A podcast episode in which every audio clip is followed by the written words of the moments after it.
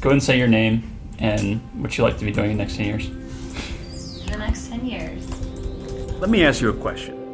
Can you imagine, Imagine a robot, the classroom of the future? can be purchased Will it have price of a robot and teachers? lesson. Let's say Robot you're tries like to your use program it. uniform. In response to Will we even the marry a this is not normal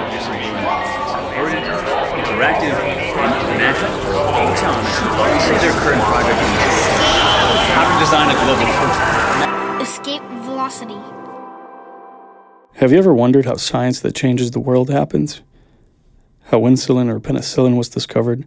How life changing science gets from the lab to change the world in unpredictable ways?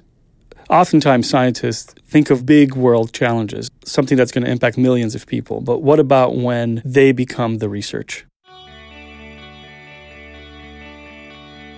She was doing research in that field, and it was very difficult even for her to get this all to happen. You know, if I really believe it, and this is a standard that almost no researcher has, I have to believe it enough to bet my life on it, right? Shirley Pepke, a research scientist at Caltech, had spent her whole professional life studying genetic data.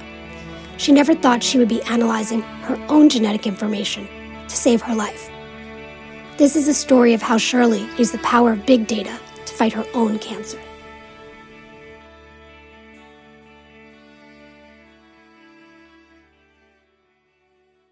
I knew something very terrible was wrong. I had been going to various doctors because I had different symptoms. Honestly, the doctors looked at me and thought, oh, you're just gaining weight, you're being unrealistic. I don't know what they were thinking. When I finally went to my doctor and, and I, I just called and I said, I'm having these symptoms, I need to be seen immediately.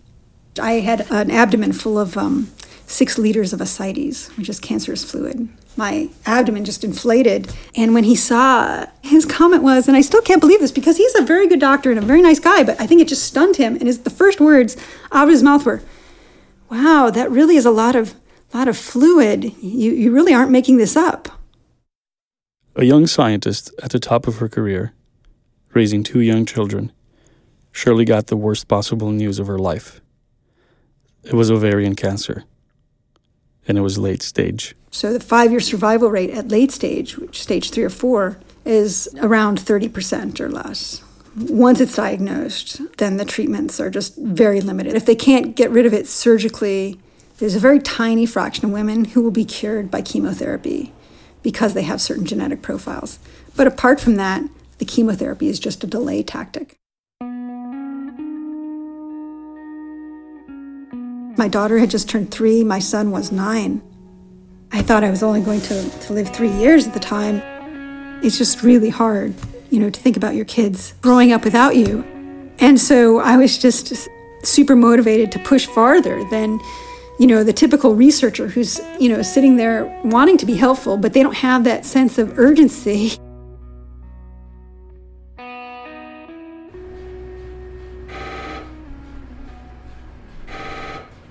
Everyone who has ovarian cancer gets the same frontline treatment. Basically, it's chemotherapy drugs that are meant to attack the cancer full on, and in the process, kill everything in their path, even your healthy cells. What's worse, it doesn't cure most people. Most of the time, the cancer comes back within the first two years after treatment. So they know that most women with ovarian cancer will respond to the frontline treatment of the platinum and taxane. But when the cancer comes back, um, many of them will not respond or will only have a partial response. They'll start to respond and then stop responding. So now they need to pick a different drug. And there's no second line drug that works for most people. And then there are clinical trials, right, that you might want to enter. And so how do you decide? And right now there's basically there's almost no information. So most women honestly they have to choose without knowing how aggressive their cancer is, without knowing its resistance profile, without knowing how the toxicities of any of these drugs will affect them, and they're really toxic. It's like throwing darts at a dartboard. You pick a drug, you hope that it works a little bit, and you hope that the toxicity isn't bad for you. And you iterate on that until you get to the end of the line, which usually happens fairly quickly. Shirley did the standard frontline treatment, but the doctors weren't talking to the standard patient. Shirley lives and breathes data. She looks at information differently from the rest of us. If she could get the right data, then maybe she could see something the doctors weren't seeing. In 2011, the Cancer Genome Atlas had published the first uh, genome wide expression and mutation data sets along with some other information for ovarian cancer. So that really spurred me to go to the next step, which is to see what I could figure out from the data that was out there. And I realized that there weren't no adequate tools for analyzing this high throughput data. To put it in perspective, we've been fighting cancer as a nation since 1971 when Richard Nixon declared war on cancer. The time has come in America when the same kind of concentrated effort that split the atom and took man to the moon should be turned toward conquering this dread disease. But it's only until recently that we actually knew what the genes were that drove cancer. For instance, in the 1960s, doctors and scientists were debating whether or not mutations of cells were even relevant to cancer. There was a Nobel Prize as a result of a discovery that was made in the 1970s that revealed we have genes inside us that might be cancer causing. So until just a few years ago, we only knew about the tip of the iceberg. Then, in the mid 1980s, we began to identify some of those genes. And now, as a result of the Human Cancer Genome Atlas, the most ambitious genome project in the history of life sciences, started back in 2007, Shirley had close to the periodic table for cancer. I just thought, well, whatever I can do, I have to do. It's, it's really not even a choice. And so I'm going to take all this data that no one else knows how to look at and this was my field, so it was not an unreasonable thing to do. And I'm going to look at it and I'm going to figure out what I can with help. The help she was looking for was not too far away. Her friend Kristina Lerman at USC's Information Sciences Institute connected Shirley to Greg Ver Steeg, who was known in machine learning circles for developing COREX, or correlation explanation. Greg's signature algorithm, which he had used to extract hidden factors in data in anything from mapping brain signals to online dating sites and solving gang related crimes. Shirley acted quickly. She was already part of a research protocol with the Translational Genomics Research Institute in Phoenix, Arizona. This wasn't some mail order transaction. Shirley knew the researchers at TGen were rigorous and focused on applying their research to make impact. Not only did they give her the data she needed, but they also did their own full analysis of Shirley's tumor. She could then send that data to Greg, who would then train COREX to find those hidden factors that might save her life.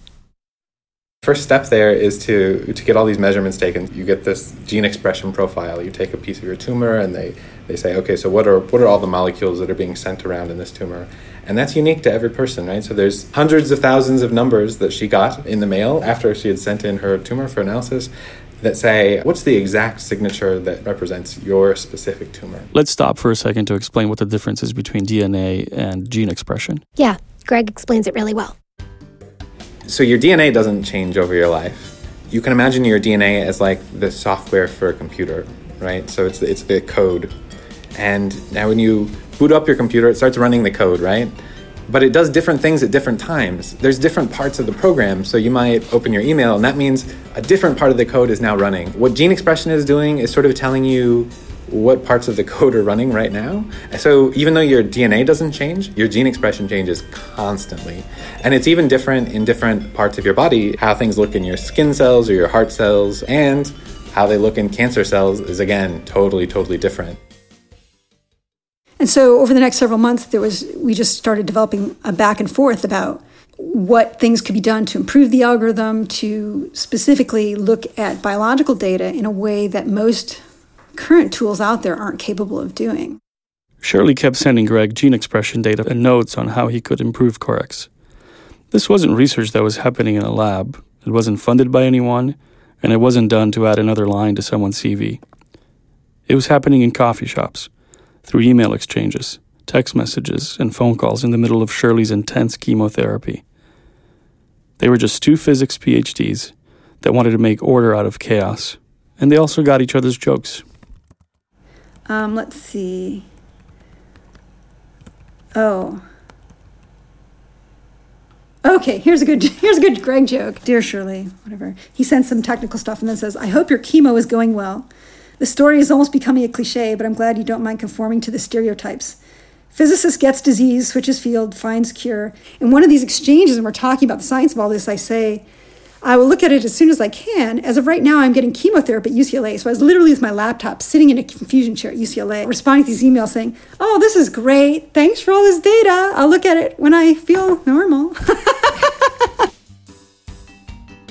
Greg responds, Hi, Shirley. I'm glad to hear things went well. I was going to wish you a quick recovery, but then thought better of it.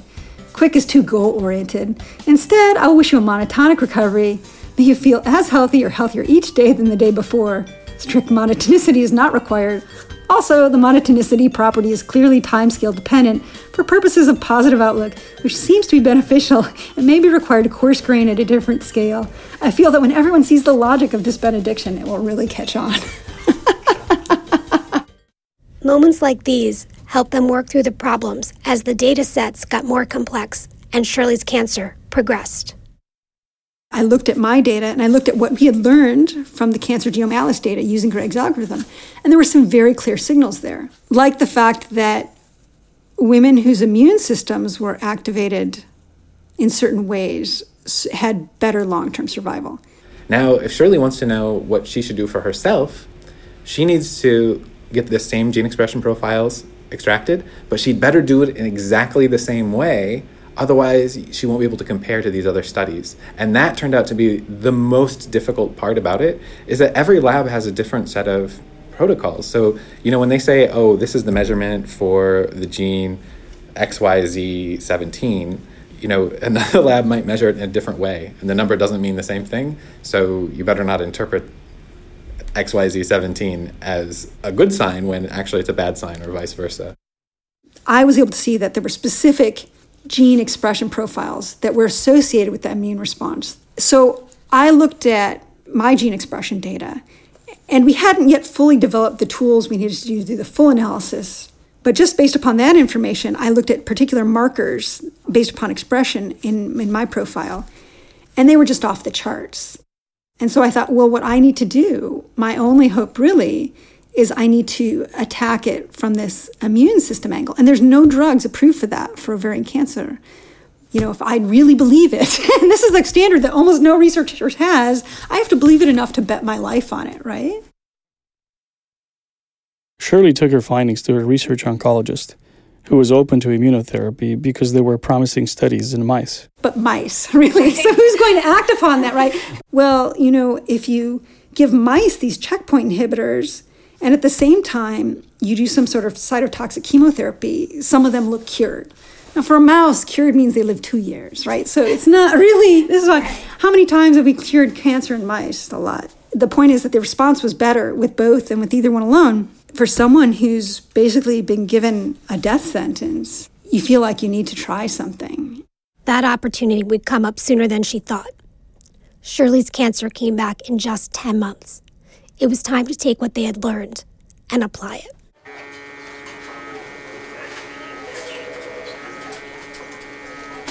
So, what I ended up doing actually was I did the uh, immunotherapy for a while, and then I had surgery to remove some visible tumor, and then I did cytotoxic therapy.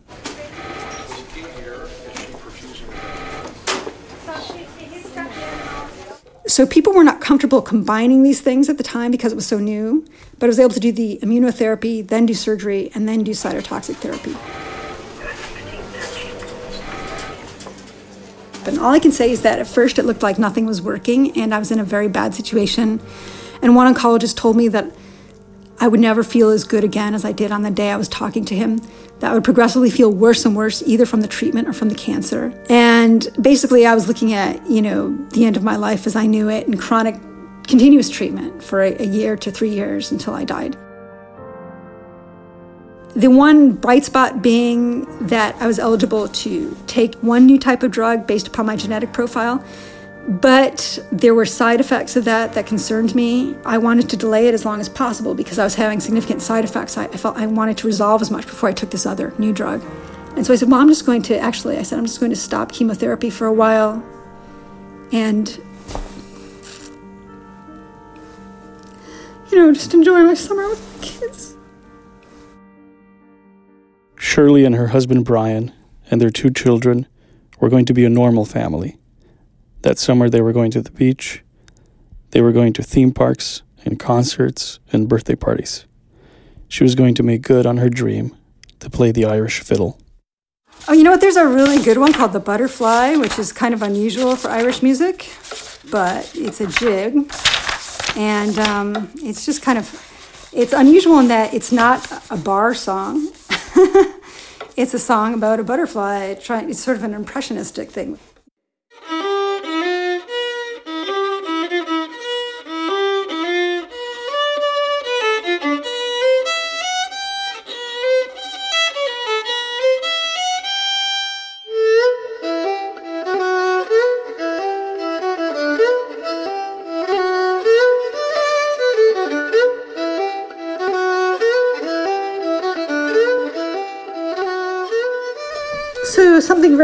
Happened, and that my tumor marker, which had doubled and was rising, I went away for treatment for two months, and I came back, and it had fallen to uh, less than half the value it had been at. And then I went back six weeks later, and it was at its lowest level it had ever been at. And I had a, a scan, and it was completely clear. You know, the doctors can't say exactly what happened, and there are a lot of possibilities um, given how little we know about what's going on inside the body based upon these, these tests. But the time course of events really looked like it could have been finally my immune system kicking in after responding to the checkpoint inhibitor, that there was this initial increase in my tumor marker and then there was this long, slow drop, which is, I think, something which is typically seen when you get a response to an immunotherapy. 45 years after Nixon declared war on cancer, President Barack Obama launched the Cancer Moonshot to accelerate cancer research. The initiative, led by Vice President Joe Biden, aims to make therapies like immunotherapy available to more patients. Vice President Joe Biden is spearheading a series of corporate and government partnerships aimed at speeding up the national fight against cancer. Imagine a day, perhaps when my grandchildren have children of their own, when the threat of cancer is a distant memory, when their children can be vaccinated for cancers as routinely as we vaccinate for measles and mumps, and other cancers can be treated and cured, made into chronic conditions. Biden kicked off the effort with the Cancer Moonshot Summit at Howard University on Wednesday. Over 350 researchers, oncologists, data and technology experts, and others were present at the summit. An additional 6,000 people will join more than 270 events around the country. The goal to harness American innovation to identify new ways to prevent, diagnose, and treat cancer. Equally important is to match the right drugs with the right patient. Every cancer is different. Every patient's cancer has a different constellation of alterations. And we need the right combination of drugs to elicit durable responses like the one Shirley is experiencing right now. I think that going outside the box really helped me given the situation I was in. And now, even if I have to go back into treatment, I think I would choose the same thing to push on that side or, or get my tumor reprofiled with recurrent tumor and go from there because we know that retreating with the same drugs is almost always a losing battle. So I think it, it has really made a difference. You know, when I'm here, it will be in September, it will be three years since diagnosis, and I haven't had chemotherapy since over a year ago in June. I, I, don't feel like I have cancer. I still have cancer. And it will probably rear up its ugly head sooner rather than later, but I've had an amazing year of really good health. You know, that's worth a lot. The National Cancer Institute reported that over 21,000 women were diagnosed with ovarian cancer in 2015 alone. Shirley has become a full time advocate and changed the entire direction of her research. She continues to work with Greg on how gene expression data can be used to match women with ovarian cancer with the appropriate treatments. Cancer, when it recurs, doesn't actually have a very good prognosis generally. And I know a lot of women who are not that old, who are, you know, in their 40s with young children, and, um, you know, and they're in bad shape and they've run out of treatment options and the treatments aren't working for them anymore. So, would it really be so harmful to try something for them that they know is relatively safe because it's approved in other cancers, right? There are a few impediments that are real, and one issue is the sharing of data. She found that a lot of doctors and researchers are reluctant to share information. There's also the problem that we just don't have enough patient data. it's not readily available. And one final note when we spoke to Shirley, she wanted to be clear. She wanted to tell anyone listening a sort of don't do this at home. She can't make clinical recommendations. If you are considering following a similar path, Shirley suggests that you find a molecular or precision oncology group and ask for tumor profiling, telling them you've heard of gene expression networks. On a more personal note, I'd like to dedicate this podcast to Ina Salsky, Anita Citron, and Lori Trainer. This episode of Escape Velocity was produced by Daniel Juhora and Amy Blumenthal. Original music was written and performed by Will Brumbach, and our sound engineer is Ryan Stewart. Executive producers are Adam Smith and Michael Chung. I'm your host, Daniel Juhora. And I'm Amy Blumenthal from the USC Viterbi School of Engineering. See you next time.